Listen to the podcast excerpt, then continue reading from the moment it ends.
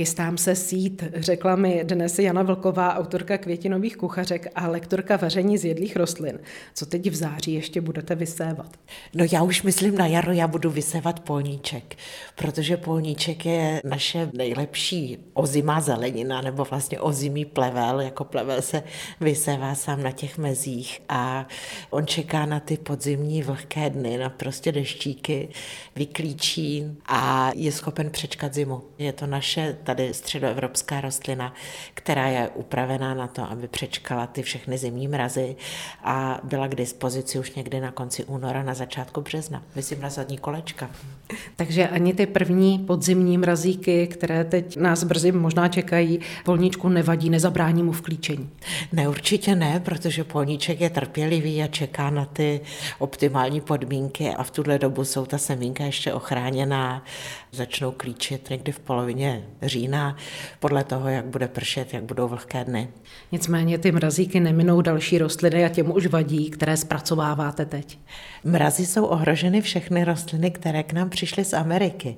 Ty prostě nejsou uspůsobeny tady na naše podmínky, takže je potřeba hezky jako být ve střehu, číhat na tu předpověď a týká se to třeba jiřin, že jo, to jsou krásné rostliny, ty je potřeba buď tedy otrhat do vázy, nebo si s nimi ozdobit ještě poslední jídlo. Rajčata samozřejmě, to je jasné, a pak je tady lichořeřišnice, kterou ty první mrazy úplně zdevastují, takže je dobré ji využít ještě předtím, než přijde ten první mráz. A jakými různými způsoby můžeme lichořeřišnici využít?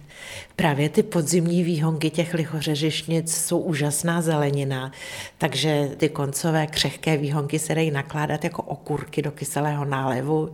Ta nezralá poupata se dají buď používat na zavařování jako kapary, nebo se z toho dají dělat tinktury, dá se to naložit do lihu a pak to v zimě používat jako takovou domácí medicínu, nebo se dají vlastně sníst ještě ty květy. Recept bude právě s lichořeřišnicí? Recept nebude tentokrát s lichořeřišnicí. Recept bude s černuchou, s černuchovým semínkem, o kterém jsme tady už mluvili, a, a s dýní. Bude to oranžové jako lichořeřišnice. A o co konkrétně se bude jednat tedy?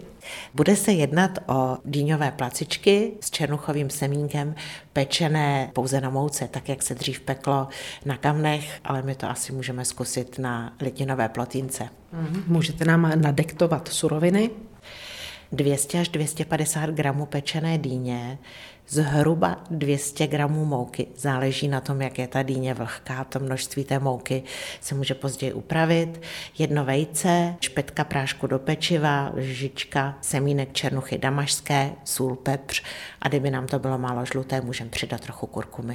Pro kontrolu nám to ještě zopakujte. 200 až 250 gramů pečené dýně, 200 gramů hladké mouky, jedno vejce, špetka prášku do pečiva, jedna lžička semínek černuchy damašské, sůl, pepř, případně kurkuma. Můžeme ta semínka černuchy případně něčím nahradit?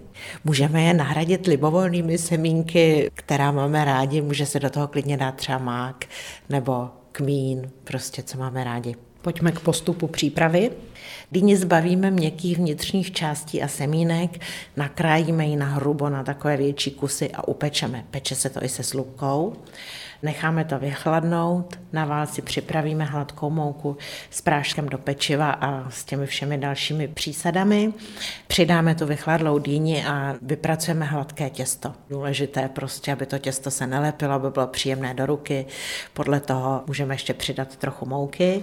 Můžeme to nechat chvíli odpočinout, a až to budeme chtít jíst, tak vyválíme hada, nakrájíme na kousky, uděláme kuličky, které rozplácneme v dlani a pečeme na litinové plotínce, kterou jsme posypali moukou, anebo pokud jsme na chalupě, tak na kraji kamen. Ještě k těm plackám něco přidáváte na ochucení, nebo je jíte jenom tak samotné? No ona to může být jako příloha buď k nějakému jídlu, anebo na podzim je to dobré s kysaným zelím, nebo třeba s mrkvovým salátem, anebo i s masem.